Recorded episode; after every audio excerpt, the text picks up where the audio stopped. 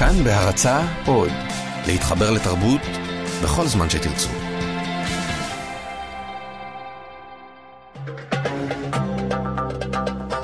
גם כן תרבות. עם גואל פינטו.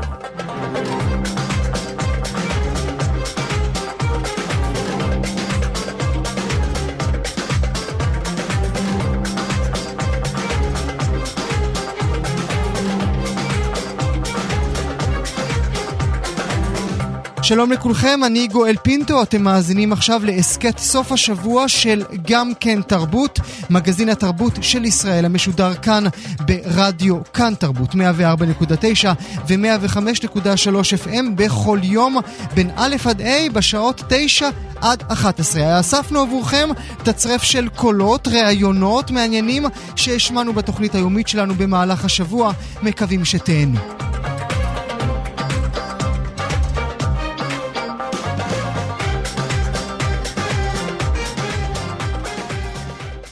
ואנחנו מתחילים מיד עם הנושא הראשון שלנו. חגיגות ה-70 מאחורינו, למרות שהשנה כולה היא שנת היום הולדת של מדינת ישראל. אה, זה הזמן אה, להסתכל קצת אחורה, לעשות מין פוסט מורטום על החגיגות כולן. איתנו יוסי שרעבי, מנכ"ל משרד התרבות והספורט ויושב ראש מנהלת חגיגות ה-70. שלום יוסי, תודה שאתה איתנו. שלום, בוקר טוב. אז איזה ציון אתה נותן לעצמך ולמשרד בכל הנוגע לארגון החגיגות? אה, תראה, אני חושב שכל מי שצפה באירועים, קודם כל אני חייב לומר, אה, אירועי ה-70 טרם הסתיימו, הם רק נפתחו. נכון לומר שבאמת היינו, אה, יצרנו קונספט של 70 שעות ראשונות, שבתוכם שמנו כמה מגה אירועים, ויצרנו איזושהי תפיסה אומנותית אחת שונה ממה שהיה בעבר, אבל עוד לפנינו לא מעט אירועים במהלך השנה, שהציבור מן הסתם מחשף אליהם. אז אנחנו בפתחה של אירועי 70 של מדינת ישראל, ואני חושב שכל עם ישראל צפה וראה וחווה אירועים שכמוהם לא היו. אנחנו מאוד מרוצים. ובכל זאת ציון. שרצינו להעביר עבר, ואני חושב שאנחנו בהחלט אה, עמדנו בציפיות גם של עצמנו, ולפחות מהפידבקים של הציבור, מהמשאבים שאנחנו אה, מקבלים מהציבור, אנחנו מתרשמים שבאמת אה, הציבור נהנה מחוויה אומנותית, ואני חושב שהצלחנו באמת לעורר גאווה, והמסר שבחרנו בו, יש במה להתגאות, אני חושב חלחל.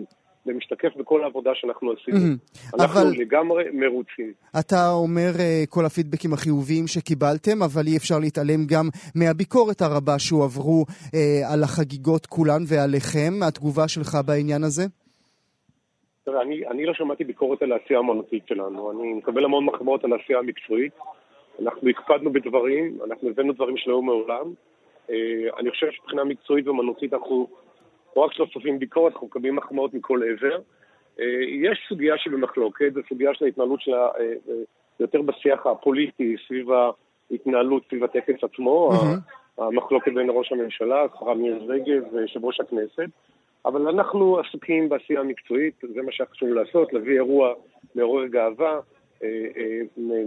מרגש, משמח, וזה אני חושב שאנחנו הבאנו. Mm, אתמול בערב... הוויכוחים קיימים. אתמול אה, בערב אה, חדשות אה, ערוץ 2, החדשות הם קוראים לעצמם, פרסמו סקר ועל פיו רוב הציבור תפס את הטקס כטקס פוליטי, לא כטקס אומנותי שאתה חוזר ואומר את המילה הזאת. אני לא, אני לא חושב שיש דרך לתפוס את הטקס כטקס פוליטי. אנחנו, אני חושב שהטקס היה טקס מקצועי למהדרין, אני חייב לומר את זה. אני אומר את זה כמי שאחראי על האירועים מבחינה מקצועית ובאמת אה, אה, מכיר כמעט כל, לא, לא כמעט, מכיר כל פרט בטקס הזה ויודע בדיוק איך הגענו לתוצר הזה.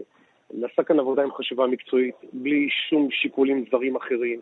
היה לנו חשוב להעביר כאן את, ה, את, ה, את הסיפור של מדינת ישראל במשך 70 שנה והרבה לפני, לעשות את זה באופן אחר, אה, להביא גאווה, להביא שמחה, להביא רגש, אני חושב שעשינו את זה. אתה חוזר, ו... אתה, חוזר, ו... אתה חוזר ומשתמש במונחים של אה, אומנות ורגש, ובכל זאת 14 דקות של נאום ראש הממשלה זה לא פוליטי? תראה, ראש הממשלה, אה, ראש הממשלה נבחר במדינת ישראל. זכותו המלאה כראש ממשלה להופיע בטקס. כן, אבל הוא, אבל הוא דמות פוליטית. הוא דמות פוליטית, הוא... יוסי. כל האנשים שנבחרים הם דמויות פוליטיות. זה אירוע ממלכתי. הממשלה היא חלק מהממלכה, הכנסת היא חלק מהממלכה. ראש הממשלה, אנחנו עכשיו לכל אורך הדרך, השרה אמרה את זה, באירוע 70, פעם בעשור, זה אירוע שכולנו, כולנו, הוא צריך להיות אירוע בקונסנזוס. ראש הממשלה שמוביל כאן את מדינת ישראל, מוביל את ממשלת ישראל, ראוי ונכון שיאמר ויעשה דברים בטקס. כן, אבל בין, כמה- אבל בין, זה, דברים- לבין, אבל כמה- בין זה לבין התוצאה שהתקבלה לא, בסוף, גואל- יש הבדל מאוד גדול, יוסי. גואל, אנחנו לא קובעים לראש הממשלה כמה זמן לדבר. אתה לא עצמך, מה אתה, לומר. אתה זה שחתום על המכתב שנשלח ליודי, ליולי אדלשטיין, ליושב ראש הכנסת, והכר- וקבעת לו שם כמה דקות הוא אמור לדבר. זאת אומרת, גם על נאום ראש הממשלה אתה יכולת להחליט כמה דקות הוא ידבר. אנחנו ביקשנו גם מראש הממשלה וגם יושב ראש הכנסת אה, להתכנס למסגרת זמן בנאומים שלהם, בגלל שמיד בתום הנאומים אנחנו יצאנו עם פריצה גדולה לכל ש- לשירת הללויה בכל רחבי הארץ וגם בחו"ל. אה, אבל אה, תשמע, הבקשה שלנו לא הנחיה, הבקשה שלנו היא היא המלצה. בסוף ראש הממשלה קובע כמה זמן הוא ידבר, ויושב ראש הכנסת קובע כמה זמן הוא ידבר. אה, אנחנו באמת לא יכולים להכתיב לא לשני האישים האלה, בכל זאת יש להם איזשהו מסר שהם רוצים להעביר לאומה. הם בוחרים לומר את הדברים שלהם וכמה הם מדברים. וזאת החלטה שלהם, אנחנו יכולים- אנחנו לא יכולים להתערב בה. בוא אבל נדבר, אני חושב, בוא ש... נ... אבל אני כן רוצה לומר ברשותך גואל, לבוא ולהצביע על טקס שנמשך שעתיים ומעלה, שהיו בו כל כך הרבה אייטמים מרגשים, כל כך הרבה קטעי שיא, כל כך הרבה קטעים שעוד ידוברו עוד רבות, ולצבוע את כל הטקס הזה סביב מחלוקת של 14 דקות, אני חושב שזה לא פרופורציונלי, אני חושב שזה גם לא, באמת, לא מידתי, וזה גם, אני חושב, חוטא לעשייה המקצועית הנפלאה שלנו. זאתי דעתי לפחות. בואו בוא נדבר על העניין של העשייה המקצועית והערבוב של משרד התרבות בתוך העניין הזה. מה היה תפקידה של השרה רגב בכל הקשור לחגיגות הללו? תראה, אה, השרה מירי רגב יושב ראש ועדת כספים וסמלים. המרכז ההסברה היא יחידה בתוך המשרד. אני עומד בראש האירועים הללו. רמת המעורבות שלנו היא טוטאלית. טוטאלית במובן הזה שאנחנו הקפדנו על כל העשייה הזאת. אנחנו אה, ליווינו כל דבר, בכל פרט, נכחנו בכל, בכל דבר. היה לנו חשוב שיהיה כאן דברים איכותיים ברמה הגבוהה ביותר. אנחנו רוצים, רצינו באמת להטביע את חותמנו שייזכר כטקס מרגש, כטקס ממה, מקצועי. ממה, שאני מבין, ממה שאני מבין מידיעות אחרונות, הבוקר המעורבות שלכם הייתה כל כך טוטאלית שאפילו החלטתם ליעל אבקסיס מה היא תלבש. אוי, נו, באמת, אה, תראה, בוא, אה, אה, קודם כל אני לא מכיר את הסיפור הזה באופן, באופן אישי, אבל אני רק יכול להגיד באופן כללי, אנחנו כן הקפדנו על דברים, לא, לא ירדנו לרמות האלה, באמת שלא, אבל היינו מעורבים, היינו מעורבים מאוד, אבל היינו מעורבים מתוך מקום שרצינו שיהיה כאן אירוע מרגש ואיכותי.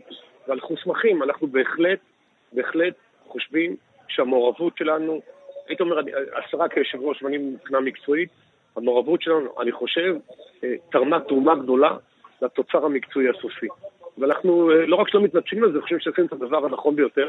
יש לנו אחריות, בואו חברים. היה לנו אחריות כבדה מאוד. והאחריות הולכת גם כן עם סמכות, זה לא הולך בנפרד.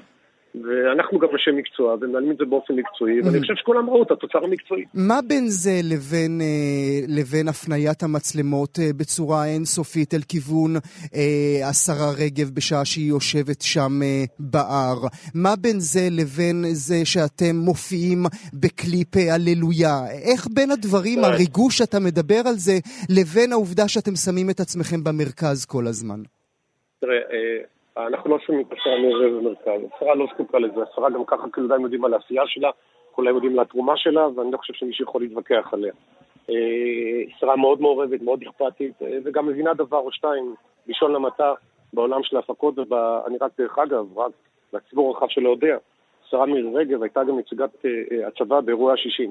כלומר, היא מבינה דבר אחד או שתיים באירועים ממלכתיים ובהפקות, והיא היא גם באה מהעולמות האלה, ולכן גם התובנות שלה והאמירות שלה הן לא רק תובנות של פוליטיקאית, הן גם תובנות של מישהי שמבינה גם בעולם המקצועי.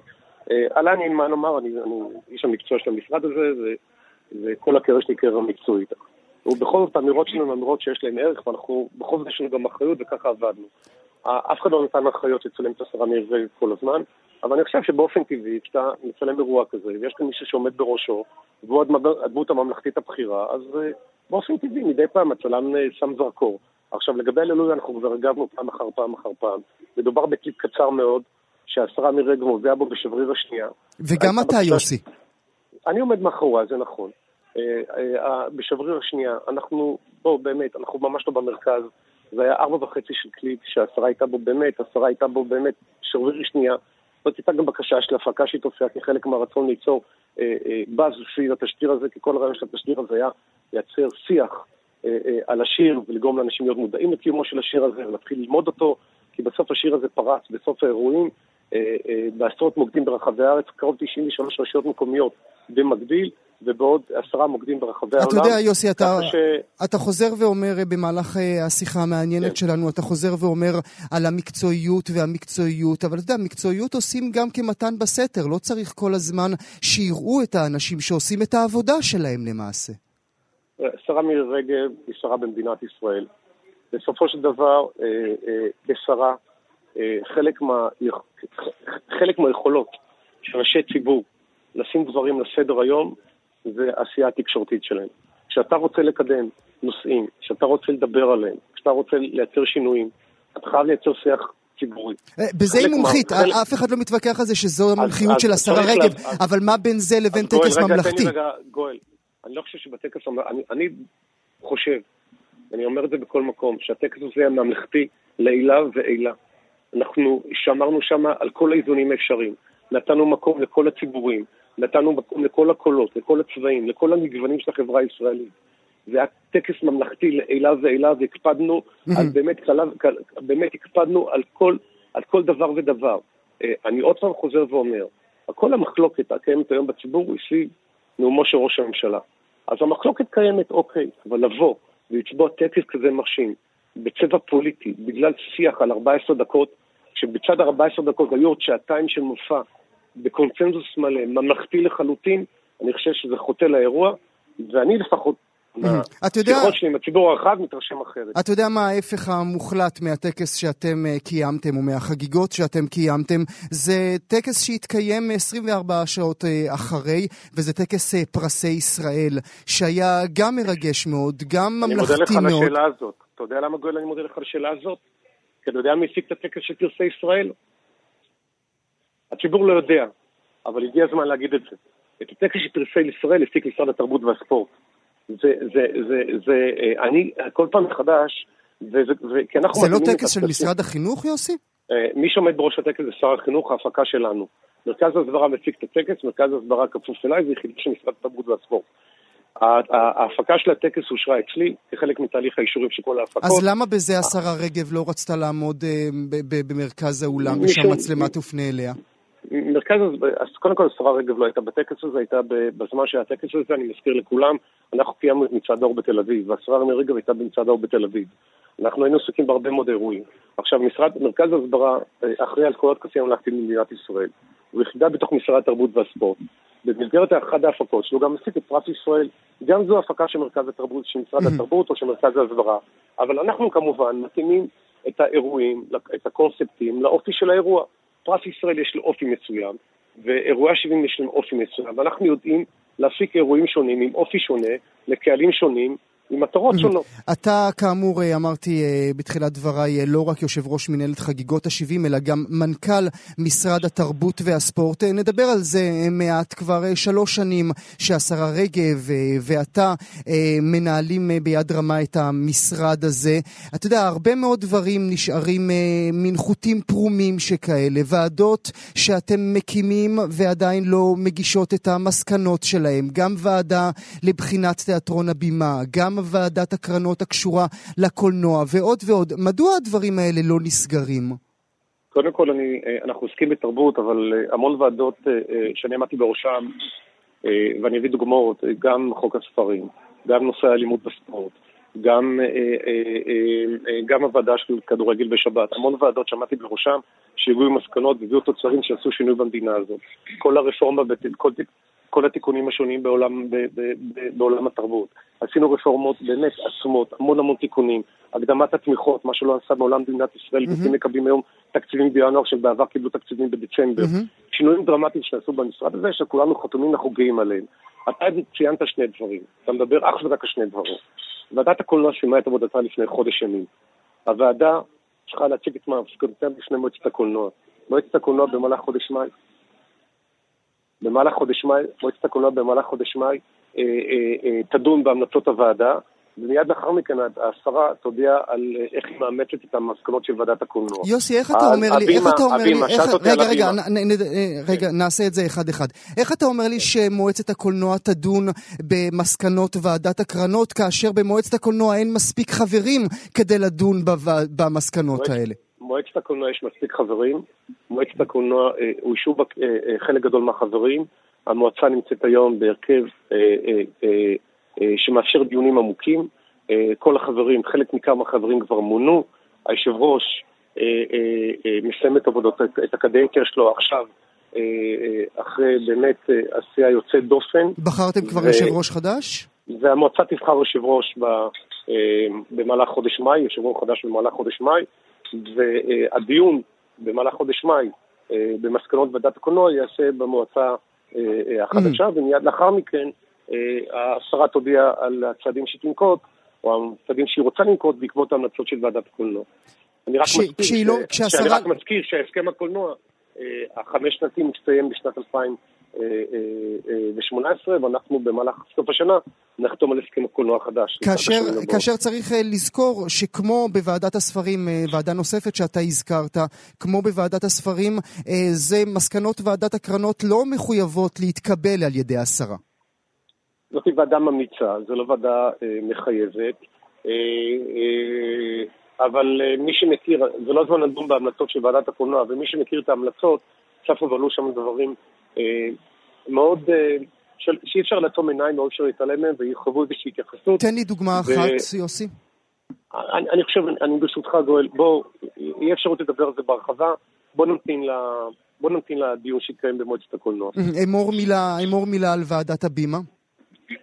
תראה, אני... אה, אתה, היית, אתה, עומד, אתה עומד בראשה. לא, לא. מי שעומד בראש ועדת הבימה זה יגאל עמדי. אוקיי. מי שעמד בראש כן, הוועדה כן, זה יגאל כן, עמדי. הוועדה הגישה את המסקנות שלה. אנחנו כבר קיימנו לא מעט דיונים. אני רוצה לומר שאנחנו מלווים את הבימה, אני באופן אישי מלווה את הבימה בשנתיים האחרונות, והצלחנו להביא את הבימה על הרגליים. הבימה היום אה, היא תיאטרון מאוזן, תפעולית, אה, שומר על תקציב, אה, יש לו גירעון שהוא סוחב, גירעון כבד מאוד. אנחנו מעריכים שבמהלך השנה הקרובה, אנחנו גם יודעים, כי אנחנו עמדנו על זה כבר במסגרת תקציבית, אנחנו במהלך השנה הקרובה, והתחייבנו לזה, נביא בשורה גדולה מאוד להבימה. אה, אנחנו מאוד מרוצים מההתנהלות של הבימה. אתם עדיין אנחנו מאוד- מדברים על החיבור שלה לגשר? לא, לא, אנחנו כבר מעבר לזה, אנחנו עשינו ניתוח עמוק, אה, אני יכול להגיד את זה עכשיו באופן רשמי, עשינו ניתוח עמוק, הקמנו ועדה, קיבלנו מסקנות, אימצנו את המסקנות. אז מה הבשורה? כתוצאה בוא מזה- אמור לנו. כתוצאה, כתוצאה מזה החלטנו שאין מקום לאיחוד של גשר והבימה. הג- גשר קיבלו את המענה התקציבי לגירעון שלהם, אה, וזה מבחינתנו כבר מאחורינו. אה, אה, הגשר, אה, אה, אה, אני מקווה שידעו לעמוד על הרגליים בשנים הקרובות. אז מה הבשורה שלכם. על הבימה? הבימה כתיאטרון לאומי אה, יצטרך לעשות כמה שינויים כדי להצדיק את היותו תיאטרון לאומי, זה חלק מהמסקנות, ואנחנו נסייע להבימה שבשוטף היא מאוזנת, אני, אני, עד, עד. עכשיו חשבתי שהוא תיאטרון לאומי, מה זה אומר שהוא צריך להצדיק את היותו תיאטרון לאומי? היה דוח מבקר לפני שנתיים על הבימה, שהדוח המבקר הצביע על העובדה שכדי להצדיק את היותו התיאטרון לאומי, הבימה צריך לעשות כמה דברים שיאחדו אותו מהתיאטראות האחרים. כמו למשל, לקדם תסריטאות מקורית עברית, כמו למשל להופיע בפריפריה, כמו למשל לאפשר את כל הגוונים של החברה הישראלית לבוא לידי ביטוי ברפרטואר של התיאטרון, כמו למשל שהיצירה הישראלית, העברית המקורית, תהיה Mm. חלק ניכר מהרפרטואר שלהם, ועוד כל מיני אמירות שבאמת נותנים ביטוי לעובדה שהוא באמת תיאטרון לאומי. כל המסקנות אנחנו הבאנו בפני תיאטרון הבימה. חשבתם תיאטרון להוציא, אותו, הבימה. חשבתם להוציא אותו מתל אביב, יוסי? תראה, אה, אה, למה לא כל מיני- ירושלים? גם אותנו מכריחים ל- לשדר מירושלים. תראה, היו כל מיני מחשבות גם בעניין הזה, זה לא כל כך מעשי ופרקטי בשלב הזה. אה, אה, מהרבה מאוד סיבות, האפשרות הזו גם נבחנה, זה לא כל כך מעשי ופרקטי, לכן ברגע זה זה לא ממש עומד על הפרק, אבל, אבל אני כן עומד אני על האפשרות, אני אגיד לך כן למה זה חשוב השאלה רק הזאת, יוסי. המשפט גואל, כן. כן עומד על הפרק האפשרות, שהבימה כן ירחיב את אה, העשייה שלו מעבר לתל אביב. אבל זה דברים שהם חושב ש- עושים גם היום. אמרו לך, אמרה לך השחקנית לא הראשית של מדינת ישראל שהיא מחטטת את רגליה בכל לא רחבי מדבר, הארץ. גואל, אני לא, אני לא מדבר על זה שהבימה כתיאטרון יסתובב ויעשה הרצות ברחבי הארץ, אני מדבר על מוקד עשייה מרכזי שיהיה רק לא בתל אביב, יהיה גם בירושלים. אה, תהיה לו אבל עוד שלוחה. מוקדם לדבר על זה. שלוחת כן, אבל הבימה כן. בדימונה. עוד- דימונה, כמו שאתה יודע, בדימונה יש אה, תיאטרון הבימה והמנכ"לית שלו עומדת בראש, אה, אה, עומדת שם בראש תיאטרון הבימה, תיאטרון דימונה. כן. או, אבל לא על זה אני מדבר. שגם צריך לומר שהגדלתם את התקציב שלו במהלך השנה האחרונה. אני אומר לך אנחנו- מדוע השאלה שאתה, מדוע השאלה ששאלתי עכשיו היא רלוונטית עבור המאזינים שלנו. השורה התחתונה היא שאחרי שלוש שנים שאתם נמצאים במשרד, עדיין לא הקמתם גוף אחד, יוסי. גוף אחד, לא תיאטרון, לא ספרייה, לא, אה, אין לי דוגמאות אחרות אה, בראש, לא, אה, לא מוזיאון, שנמצא מחוץ, לא פתחתם אחד חדש בכל התקופה שאתם מנהלים את העסקים של התרבות בישראל. אני חושב שאתה פשוט אה, טועה. אני יכול לספר לך שאנחנו במהלך השלוש, שנים האלה, יצרנו 170 פסטיבלים חדשים ברחבי הארץ שלא בעולם. אני מדבר על גוף תרבות, רגע, שנייה, יוסי. שנייה, שנייה. אנחנו הקמנו 450 יוזמות אומנותיות חדשות. גוף תרבות, שצמחו, יוסי. רגע, בתוך היוזמות האלה, מה זה היוזמות האלה? זה מרכזים מוזיקליים חדשים, להקות מחול חדשות. אני פשוט, אני, אתה, אתה לא מכיר את העובדות, גואל, אז בוא אני אומר לך. יש שם אה, אה, אה, גלריות חדשות צמחו כתוצאה מהיוזמות האלה. נכנסו לתוך התקנות המקצועיות גופים חדשים שהיו מעולם. בגלל הגידולים שלנו, יש לנו עשר, עשר, עשר גלריות חדשות בתקנה המקצועית, לא ביוזמות, בתקנה המקצועית. עכשיו אנחנו אישרנו שלושה מוזיאונים חדשים בתוך תקנת המוזיאונים, מהמם. כמו, כמו קסטל, אז אני פשוט, אני חושב שאתה... כן, אבל פשוט, יש הבדל, אני, שמע, אני, אני רק רגע, צריך, שנייה. אני צריך להסביר אה. עבור המאזינים שלנו. משהו, אלה ואני הדברים שאתה אומר משהו. הם רגע. בהחלט נכונים והם צודקים, רגע, אבל אין- ועוד משהו, אני אספר לך עוד משהו. אנחנו יוצאים בחודש הבא במכרז חדש, לשנות את מפת התרבות של מדינת ישראל למה שאנחנו קוראים לזה עוגני תרבות. אנחנו בפעם הראשונה הולכים לתת תקציבים ומשמעותיים בראייה של שלוש שנים קדימה. אנחנו נשאיר תקציב תלת שנתי מהמם. לגופים חדשים מ- מארבעה עולמות, עולם המוזיקה, עולם התיאטרון, עולם המוזיאונים, וכל, ו- ומדובר אז על זה תקציבים מצוין, אז הנה, אז הדברים. האלה רק עכשיו יוצאים אבל החוצה. אלה, לא, לא, לא, לא, אלה דברים חדשים נוספים על כל מה שאמרתי. זה בנוסף לפסטיבלים, בנוסף ליוזמות, בנוסף לעובדה שאני אה, רוצה להדגיש, נכנסו מר- מרכזי פרינג'ים חדשים, כתוצאה מהגידול התקציבי, תיאטרוני הפרינג' גדלו פי שתיים בתקציבים שלהם. ויש כאן, אה, אה, אתה יודע, אנשים לא יודעים אולי, אבל אתה יודע, השרה מירי רגב, בוא נאמר את זה, התקנה הערבית. אנחנו קיבלנו אותה עם 11 מיליון, היא נמצאת היום 32 מיליון. בבדיקה, בבדיקה האחרונה שלנו ב"גם כן תרבות" היא עומדת על 20 מיליון. האם הוספתם ב-2018 30, 10 מיליון נוספים? תשמע, שנת 2017 התקציב היה 28 מיליון. התקציב ב-2018 32 מיליון. מהמם. 32 מיליון. עכשיו עזוב, אני לא מדבר על הגידולים הדרמטיים שיש להם בתקנת סלע, כי הם נמצאים בלמ"סים נמוכים. אני לא מדבר על תוספות תקציביות שיש גם כן בתקנת תרבות בקהילה, ועוד ועוד ועוד. ו- ואנחנו, ויש, ואנחנו גם הצענו תקנות שהן, אה, עם האוכלוסיות החלשות, כמו תקנת הפריפריה. כן. טוב, אה, בוא-. בואו נסיים, אה, יוסי, ברשותך, עם אה, אמירה שלך חו- שחוזרת על עניין תיאטרון הבימה. האם אני מבין ממך שלתיאטרון הבימה הולכים להיות שלוחות ברחבי הארץ? לא, אתה לא יכול להבין את זה. אני, אני יכול לומר תיאטרון הבימה, שני דברים מרכזיים. אחד, תיאטרון הבימה הולך להיות עוצמתי וחזק מאי פעם. תיאטרון הבימה יצטרך לעשות כמה התאמות כדי להצדיק את אותו תיאטרון לאומי. תיאטרון הבימה יקבל מסגרת תקציבית משמעותית השנה, שתוריד לנו את הגיבנת שהוא סוחב, ואנחנו מאוד מרוצים מההתנהלות שלו, אבל חלק מהעשייה שלו כתיאטרון לאומי תבוא לידי ביטוי בזה שהוא ייצר גם, ייתכן, מוקד נוסף ולא רק בתל אביב. מוקד נוסף ולא רק בתל אביב, בירושלים? מן הסתם, אם זה יהיה, זה יהיה בירושלים. אם זה יהיה, זה יהיה בירושלים. ומה זה אומר, אה, אה, יוסי, פחות צ'כוב, יותר הלל מיטלפונקט? למשל, כן, אכן. זה אומר שאתם הולכים להפוך את תיאטרון הבימה לתיאטרון עברי, שיוצריו רק כותבים בעברית ומשחקים בעברית? זה אומר שתיאטרון הבימה יצטרך להיות ייחודי, בולט, מעל התיאטראות האחרים בעשייה העברית האומנותית שלו. יוסי אה, שרעבי, מנכ"ל משרד התרבות ויושב ראש מנהלת חגיגות ה-70, תודה רבה לך ששוחחת איתנו הבוקר, הדלת שלנו תמיד פתוחה, אני אשמח אם אה, יום תודה אחד רבה. תבוא לבקר אצלנו כאן באולפן, נעשה שיחה עוד אפילו ארוכה יותר ממה שעשינו עד עכשיו. תודה יוסי. תודה רבה ויום טוב. תודה. אה, אני מזכיר לכם שאת כל אה, תוכניות גם כן תרבות אפשר להאזין להם בכל, בכל מקום בו אתם נמצאים על ידי שימוש באפליקציית כאן אודי, אז פשוט אה, ייכנסו אל חנות האפליקציות, תורידו את כאן אודי ושם תוכלו להאזין לתוכנית שלנו ולתוכניות כאן תרבות בכלל, ההסכתים, המוסיקה, כל מה שיש, גם בשידורים חיים, גם בשידורים חוזרים ובעיקר בכל מקום בו אתם נמצאים. אל הנושא הבא שלנו, נתחיל בציטוט.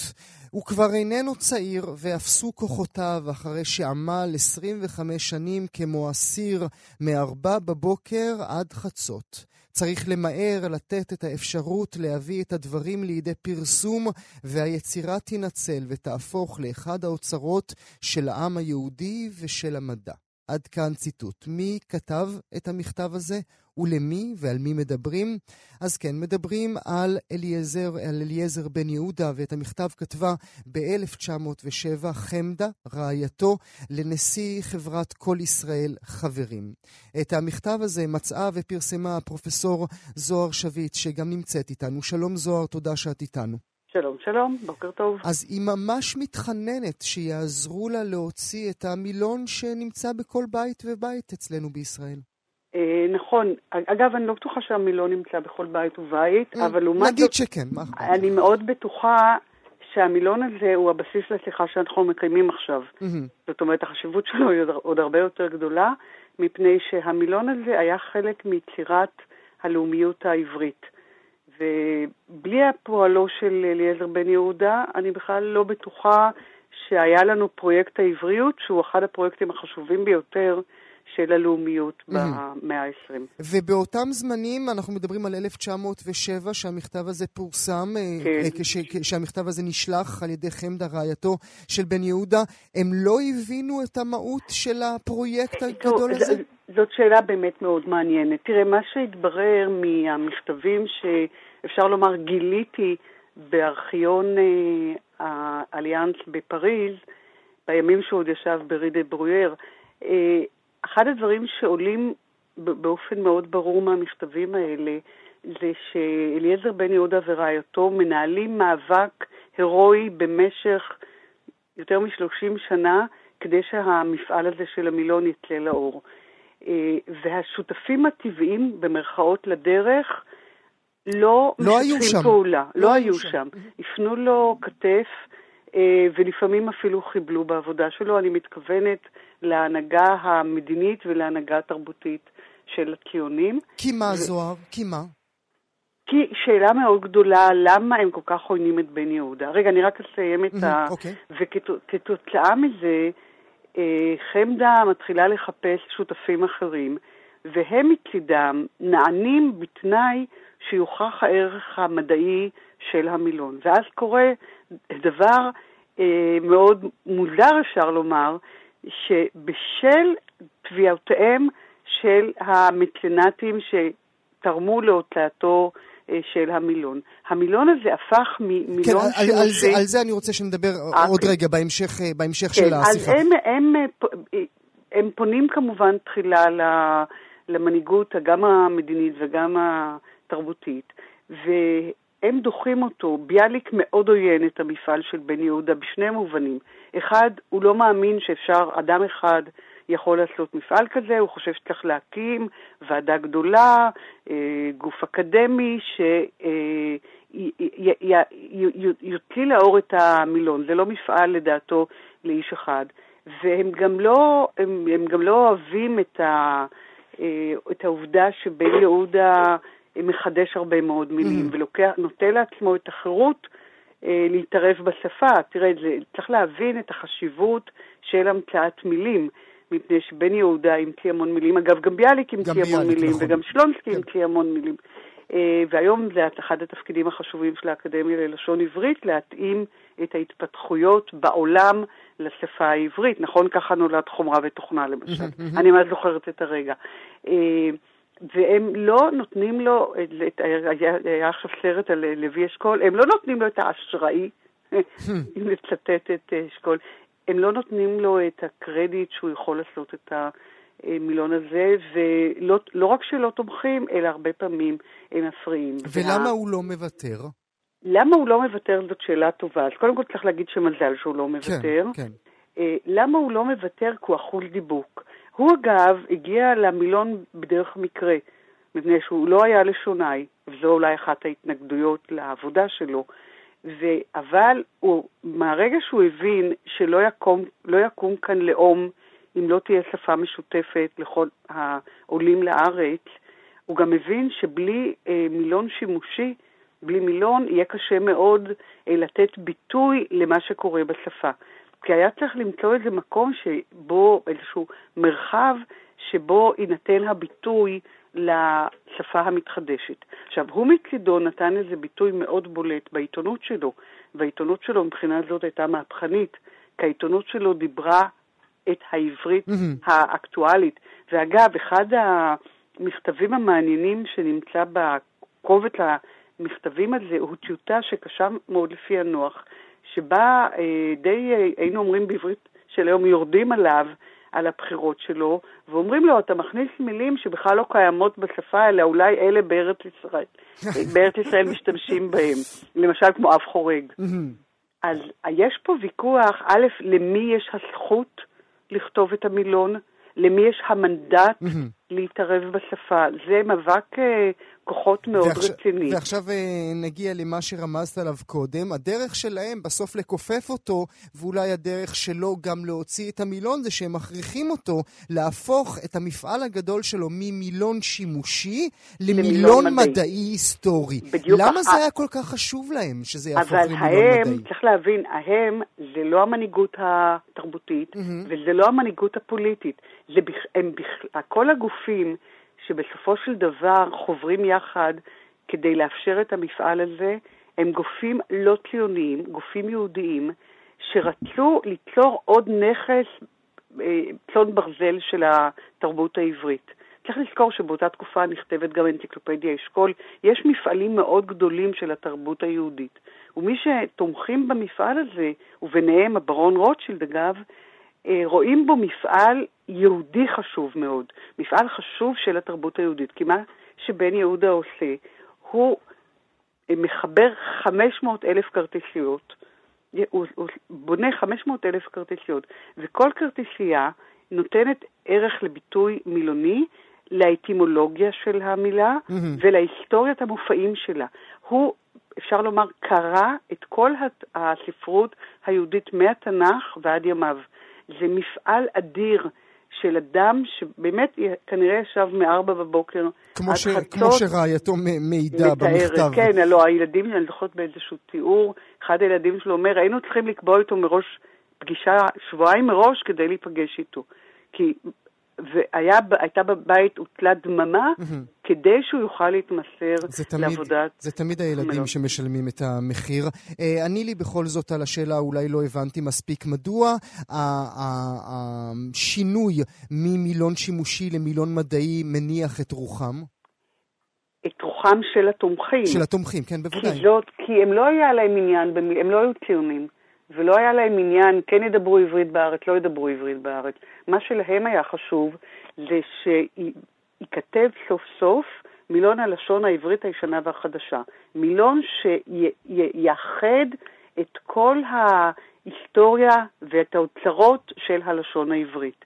זה מה שעניין אותם, ולכן בסופו של דבר, באמת המפעל הזה מסתכם ב-16 כרכים. Mm-hmm. אגב, בן יהודה עצמו זכה לראות בחייו שישה, ואת השביעי הוא הכין, ואת השמיני הוא התחיל להכין. הוא לא סיים את העבודה, ואחר כך, למרבה המזל, התגייסו אנשים, ובניצוחה ה... אה, אני מתארת, מתארת לעצמי, המאוד אינטנסיבי של חמדה בן יהודה, המפעל הזה הושלם ב-1958. אגב, ס... היו פה עוד גלגולים מעניינים, mm-hmm. כי... עוד מילה אחת, כן. אה, אחד ההישגים של חמדה היה להגיע לחוזה עם הוצאת לנגנשייד הגרמנית, כי ההוצאות הטבעיות, אחי אסף למשל ותושייה, לא היו מעוניינות בפרויקט הזה. אה, זאת אומרת, אנחנו יכולים לראות שבסופו של דבר, אחד הנכסים החשובים ביותר שלנו כחברה, החברה הארץ-ישראלית mm-hmm. והחברה הישראלית, ההישגים, אחד ההישגים הגדולים של התרבות, נוצר למרות... בדיוק, לא בגלל אלא למרות. ולא בגלל. מרתק. תודה רבה על הסיפור הזה, הפרופסור זוהר שביט. תודה שהיית איתי הבוקר. גם כן תרבות. תוכניתו של השר לביטחון פנים גלעד ארדן התקבלה ומצלמות יוצבו לאורך חופי ישראל. ארדן ותומכי התוכנית מדברים על כך שמדובר בביטחון והצבת מצלמות יאפשרו הגנה על המתרחצים. אבל מה עם הפרטיות? האם היא נלקחה בחשבון? איתנו, אה, איתנו נמצא עכשיו העורך דין יורם הכהן, לשעבר ראש הרשות להגנת הפרטיות, היום מנכ"ל איגוד האינטרנט הישראלי. שלום יורם, תודה רבה שאתה איתנו. הבוקר. בוקר טוב, גואל. אז אה, מדובר על איזושהי תוכנית שיציבו מצלמות אה, על חופי ישראל, ואני מודאג, אני אשמח אם תסביר לי למה אני מודאג. אה, אתה מודאג מכיוון שבאופן מוזר יש לנו פרטיות גם במרחב הציבורי. זאת אומרת, זה משהו שבדרך כלל אנשים לא תופסים אותו, אבל גם כשאנחנו מסתובבים ברחוב, אמורה להיות לנו פרטיות מסוימת, והפרטיות הזאת מאוימת על ידי אמצעים טכנולוגיים. התוכנית הזאת של המשרד לביטחון פנים אה, הולכת להציב מצלמות בחופי הים. חופי הים אנשים מתנהגים, אה, רוצים להתנהג בצורה טבעית, mm-hmm. והמטרה של הטבת המצלמות היא, לי היא לא ברורה דרך אגב mm-hmm. עד הסוף. זאת אומרת, מה רוצים להשיג? האם רוצים להשיג שינוי התנהגות, זאת אומרת, למנוע התנהגות לא נכונה? כן. או שרוצים להיות מסוגלים לחקור בדיעבד התנהגות לא ראויה. למה זה או זה או זה? שניהם. אה, יכול להיות שזה, אה, יכול להיות שזה שניהם, אה, ואז בוא נגיד ככה, קודם כל בוא נשאל את עצמנו את שאלה, האם החיים בנוכחותם של מצלמות משנה את ההתנהגות? Mm-hmm. זאת שאלה שאני חושב ש... אה, אין עליה תשובה. היא לא משנה בכבישים? מה? היא לא משנה בכבישים? אה, לא, היא לא משנה בכבישים. היא בעיקר, אם אנחנו מסתכלים על, אה, על מצלמות מהירות, אז יש ביקורת קשה מאוד על התוכנית הזאת, שנקראת א'3, בהקשר של, שבעצם הפכה להיות איזושהי מין מפחתת כסף, אבל לא ברור שזה משנה באופן mm. דרמטי. ופה, ובואו נזכור שהמצלמות בכבישים זה מערכת שמודדת עבירות בצורה מדעית. בחוף הים אתה לא יכול למדוד עבירות בצורה מדעית. בסופו של דבר, העבירות שנעשות שם, בין אם זה קטטה שתתחיל, או בין אם זה הטרדה מינית mm-hmm. על חוף הים, זה לא משהו שמכשיר מדידה יכול לעשות. יש מצלמה, ועכשיו השאלה מי מסתכל על המצלמה, מתי הוא מסתכל על המצלמה, והאם האנשים שנמצאים עכשיו בחוף הים משנים את ההתנהגות שלהם בנוכחות, בשל הצבת mm. המצלמות. אבל בוא, בוא, שאלה... בוא, בוא נשים רגע כוכבית ברשותך בשיחה בינינו, ונשאל כן. האם השיח שלי ושלך עכשיו, אה, ככה בסוף אפריל 2018, הוא לא שיח ישן. אה, בימים שבהם מדינות האסיה, האסיה כבר מציבות אה, מצלמות מזהות פנים בכל המקומות במדינות שלהם. אז אתה יודע, אנחנו הולכים ממה אה, שיש. אנחנו... בוא נגיד ככה, אנחנו, קודם כל, אני לא בטוח שאנחנו צריכים ללכת עם מה שיש, ודווקא הדוגמה שנתת, שבו לפני כמה שבועות במשחק אה, ספורט בסין, מצלמה זיהתה מתוך אה, קהל של 60 אלף איש, איזה מישהו שהוא היה עבריין, mm-hmm. ושלפה אותו, האם, מדינת, האם אה, אנחנו רוצים לחיות ככה במדינת ישראל? זאת אומרת, במובן כזה, שאמצעים טכנולוגיים יעקבו כל הזמן אחרי האוכלוסייה, ועל בסיס אה, מידע שהוא מידע ביומטרי אה, יעצרו אה, אנשים. יש איזון מאוד לא טריוויאלי בין זכויות אזרח ובין אכיפת חוק, ואני לא חושב שמדינת, ואני מקווה שמדינת ישראל לא נמצאת שם. Mm, לא רוצה ללכת לא לשם. רוצים, שלא רוצה ללכת לשם. Mm, הנושא של, הנושא של סוג של אנונימיות, ואנונימיות היא לא רק לפושעים. אנונימיות היא לאנשים שרוצים לגבש את הזהות המינית שלהם, אנשים, אה, אנונימיות זה אנשים שעושים אה, כל מיני פעולות אומנותיות. יש המון דברים שהאנונימיות, גם במרחב הציבורי, מגנה, שההתערבות בה צריך לקחת אותה מאוד ב... בעיקורטוב של מלח. Mm-hmm. והשאלה ששואלים לגבי בכלל התוכנית הזאת של עיר ללא אלימות, והצבה של אמצעים טכנולוגיים, זה האם באמת זה הוריד את האלימות. אני לא ראיתי עדיין מחקרים קונקלוסיביים בעניין הזה, שבאמת מראים שהצבה של מצלמות, תראו, ב- בלונדון יש uh, כמות אדירות, עצומות, אדירות של, של, של מצלמות. נכון, נכון. בהכרח זה הוריד את האלימות, יכול להיות שאלימות עוברת למקומות אחרים, הרי האלימות לא נובעת מה... המצלמה לא פותרת את האלימות, האלימות מגיעה ממקור מסוים. בוא, בוא נאמר מילה ברשותך, אה, יורם, על, אה, על עניין החוף, על העובדה ששם אנחנו אה, כמעט עירומים. מה שמעלה את השאלה הגדולה יותר, האם יש בכלל זכות למדינה לעקוב אחרינו כאשר אנחנו חשופים בצורה כזאת? אה, לכאורה אין הבדל בין אה, אם אנחנו בחוף, כי כשבן אדם מגיע לחוף, אז הוא יודע שאם הוא נניח לצורך העניין אה, כבר כמעט עירום, ויש בגד ים כזה או אחר, ויש גם אנשים שבוחרים גם להוריד, אז הוא לכאורה יודע. אבל יש הבדל בין היכולת שלי להגיד, בסדר, אני נמצא בנקודת זמן מסוים, אני מוקף חברים, אני, אין לי בעיה mm-hmm. עם זה שאנשים ראו אותי וזה מתפוגג, ובין זה שהמידע הזה עכשיו מצולם 24 על 7, שמור במאגרי מידע, ניתן לאחזור בדיעבד, כי הדברים האלה לא נמחקים. Mm-hmm. או ש... ואז זה הבדל, זה הבדל, זה ההבדל ולא. רק, ולא רק, לא רק אחזור, וזו השאלה אליך עם הכובע של מנכ"ל איגוד האינטרנט הישראלי, אנחנו יכולים אה, לדמיין שתוך 20 אה, רגע התמונות האלה יעלו לאינטרנט. נכון. הם יעל, הם, ראשית, אפשר לחבר את זה לאינטרנט ולכאורה להגיד, אוקיי, שכל הציבור יהיה השוטר, זאת אומרת, בואו נשים את זה, ואם אתם רואים משהו לא טוב, אז תדווחו לנו. זה רעיון ש, ש, שמישהו יכול לבוא איתו. Mm-hmm. אין שום בעיה טכנולוגית כמובן, ל, ל, יש, יש גם מצלמות רשת הרי שפזורות במקומות מסוימים.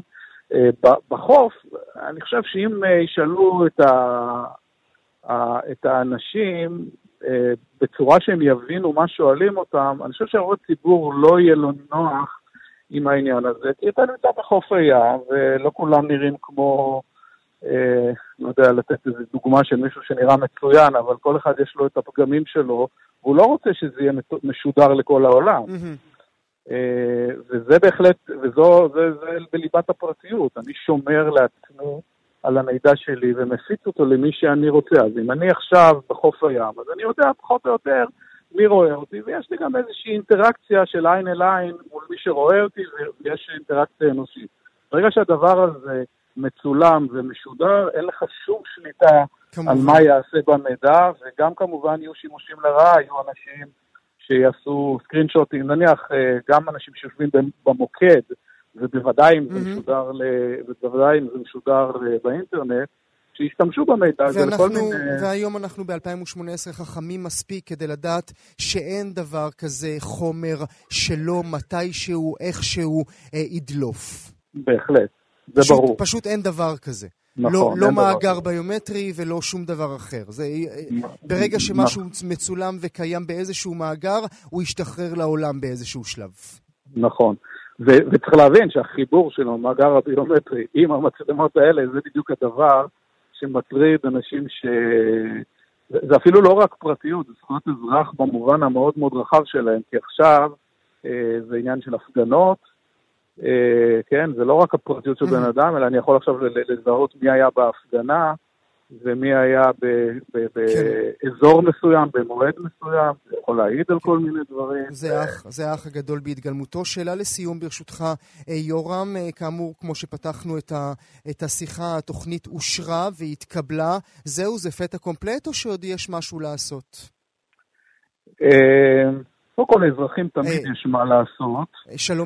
שלומי שואל אותי מה זה פטה קומפלט, אה, האם זה סוף דבר? האם זה סוף כן. דבר, כן. אה, סוף דבר לא, מכיוון שראשית אזרחים יכולים להביע מחאה בכל מיני צורות על העניין הזה, ואני משער שעל ההצבה של המצלמות האלה אנשים יביעו מחאה, אפשר להביע מחאה בכל מיני צורות שיגחיכו את, ה, את התהליך הזה. אה, זה דבר אחד. אה, גם אה, צריך לזכור שכשאתה מציב מצלמות במרחב הציבורי, אתה צריך להוכיח מבחינה חוקתית שעשית את התהליכים הנכונים כדי לקבל את ההחלטה. אני לא בטוח שנעשה תהליך סדור כזה במשרד לביטחון פנים בהקשר של הצבה של מצלמות במרחב הציבורי, ולכן, ולכן אפשר לתקוף את זה אולי בבית משפט. בהחלט. זה יהיה מעניין לעקוב אחר הדבר הזה, אנחנו נעשה את זה כמובן אצלנו בתוכנית. עורך הדין יורם הכהן, לשעבר ראש הרשות להגנת הפרטיות, היום מנכ"ל איגוד האינטרנט הישראלי, תודה רבה לך שהיית איתנו הבוקר. בבקשה שלום. באופן טבעי, עם היותנו תוכנית תרבות, אנו עוסקים תדיר בפעילותה של שרת התרבות מירי רגב, אבל אנחנו שוכחים כי השרה היא שרת התרבות והספורט. כן, גם ספורט הוא בתחום אחריותה, ודווקא בתחום זה, שבמהותו הוא תחום יצרי, עם אנשים יצריים, היא מצליחה להוציא הרבה פחות כותרות מאשר משחקנים, אנשי קולנוע ותיאטרון. אבל השבוע נפל דבר, כאשר במשחק כדורסל היא זכתה לחולצה עם שמה, וזכתה בקריאות קריאות בוז רמות מהקהל הרחב, משל כאילו הקהל הזה היו בכלל שחקני תיאטרון. אז מהי תרומתה של השרה רגב לתחום הספורט? איתנו שניים. אוריאל דסקל, עורך עסקי ספורט בכלכליסט. שלום אוריאל. היי, hey, מה נשמע? ואורי דגון, עורך תוכן ראשי בערוץ הספורט. שלום אורי, תודה שאתה איתנו. בוקר אור. אז נתחיל איתך, אוריאל. אה, כיצד אתה מסביר את זה באמת? שלוש שנים בתפקידה וכל הכותרות אה, שהיא זוכה להם הם דווקא באים מתחום התרבות ולא מתחום הספורט, שבמהותו הוא יצרי יותר. אני חושב שזה קשור להבנה אה, של הספורט. אה, אני חושב שזה קשור לעובדה שהיא לא ממש אה, שוחה בתחום ולא ממש יודעת מה מרגיז. ויותר מזה, היא גם לא יכולה אה, לעשות יותר מדי פרובוקציות, בגלל שיש גופים בינלאומיים כמו פיפ"א, וופ"א, אה, פיבה, יורוליג וכולי, שאם תהיה מעורבות פוליטית בספורט הישראלי, הם יכולים להעיף אה, ולעשות נזק את ישראל מהתחרויות ולעשות נזק גדול. אז היא לא יכולה להגיד, מהיום השחקנים שרים התקווה, כולם שרים התקווה, או מהיום חייבים להניף את דגל ישראל במשחקים, או מהיום בני סכנין, אם הם לא יהיו אה, אה, ימנים כהנא, mm-hmm. אה, אני לא נותנת להם כסף, כי אז פשוט אה, פיפ"א ווופ"א, ארגונים בינלאומיים ששולטים בספורט, mm-hmm. יעיפו את ישראל. אז אה, אורי, זה אכן, אתה מסכים עם אוריאל? זה אכן עניין שבעצם אה, תחום הספורט בישראל הוא לא תחום רק של מדינה?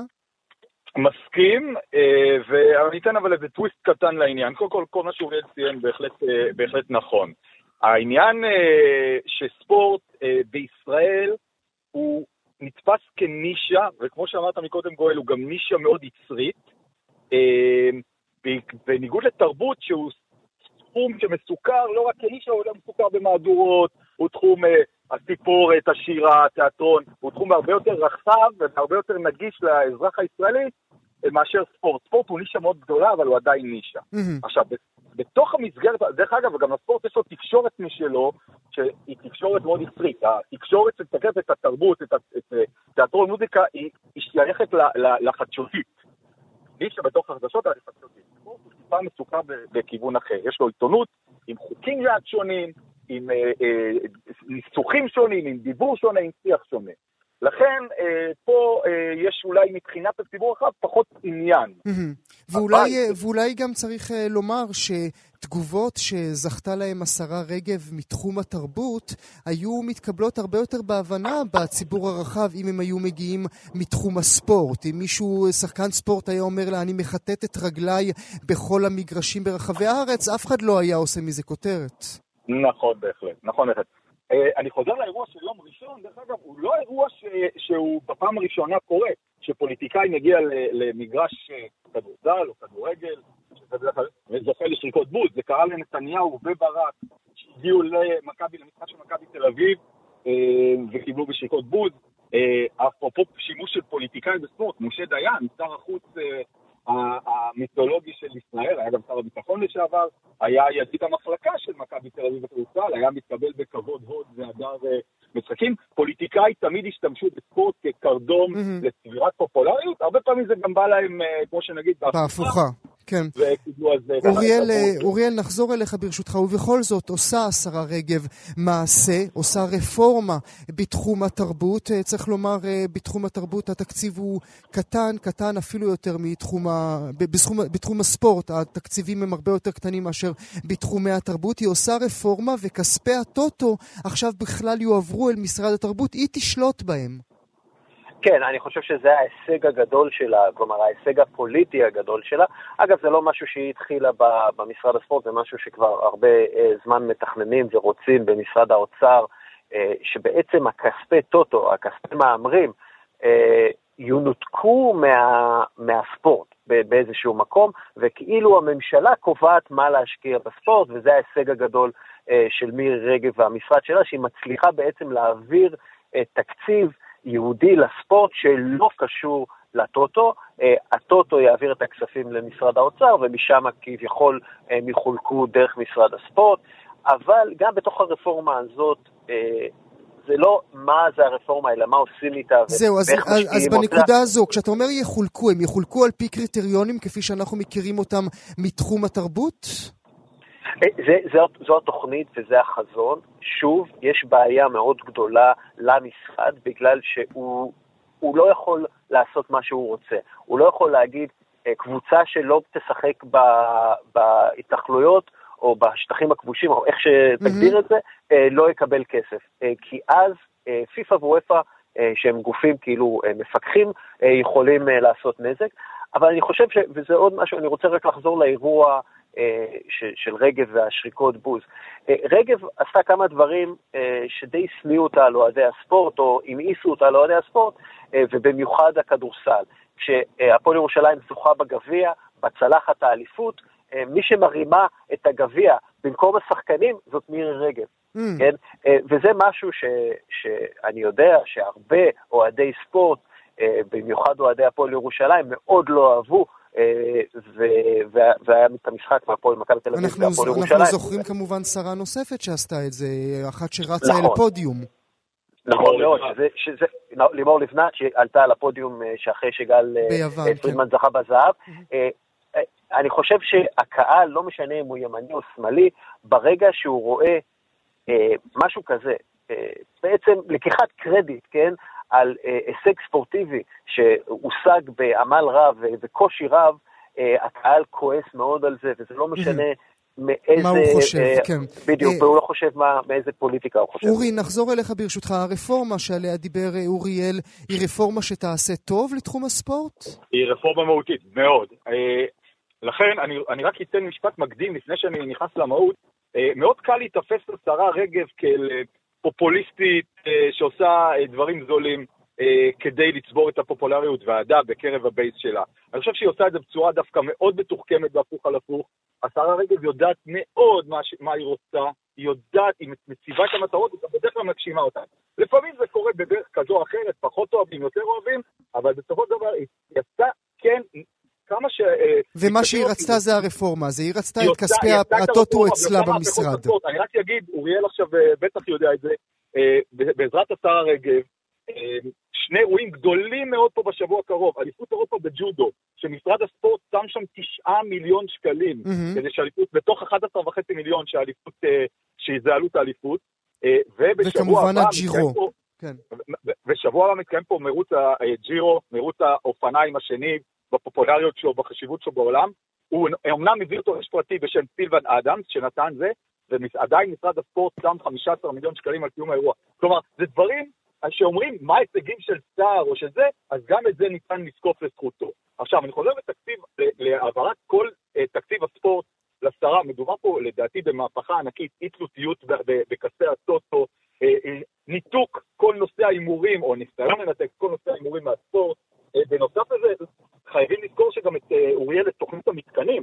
תוכנית המתקנים של השרה רגב, אם אני לא טועה, מדובר בכמעט רבע מיליארד שקל על 200 מתקנים חדשים שייבנו בפריפריות.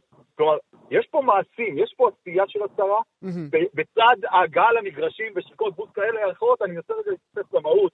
אה, אה, הקמת יחידת שיטור שהשרה דחפה מאוד. כלומר, יש פה הרבה מעשים שעם אמירה אה, בספורט. אבל, אבל אוריאל, נלך אליך. בגלל, אני רק רגע עוד משפט כן. פועל, גם, גם לקוראי הספורט, גורשי הספורט, צופי הספורט, זה נושאים שפחות מדברים לליבידו שלהם. כלומר, לא מי ניצח או הפסיד, מי אמר מי על מה, או על אירועי ספורט, אלא דברים שמשפיעים יותר בשוליים, אבל מבחינה פוליטית וגם מבחינה מעשית, יש לזה חשיבות עצומה. אה, אוריאל, אה, הדברים אה, שאורי מנה, אלה דברים שקרו בפועל, או אלה הכרזות שהוכרזו? זה חלק, קודם כל חלק וחלק, כלומר כן קורים דברים וכן יש תוכניות, ואני חושב שהתוכניות בגדול, כשמסתכלים עליה, תוכניות מאוד מעניינות. יש ויכוחים כמובן על הגישה ואיך לעשות את זה וזה, אבל היא כן עושה תוכניות והיא כן מתכננת דברים שנראים טוב. אבל זה הרבה ביישום, ואם באמת יתחילו להיבנות ויהיו יותר מתקנים, ואנחנו נראה את המתקנים, והמתקנים האלה ישפיעו לטובה mm-hmm. על הספורט, אז מצוין. אבל כרגע זה, זה הכל בחיתולים, וזה עדיין לא קורה, והרבה פעמים אתה צריך בשביל לקבל... לא, אבל אוריאל, יש לך למשל את נושא, נושא כן. האבטחה, נושא האבטחה של השב"כ ששנים... הנושא האבטחה הוא דרך אגב...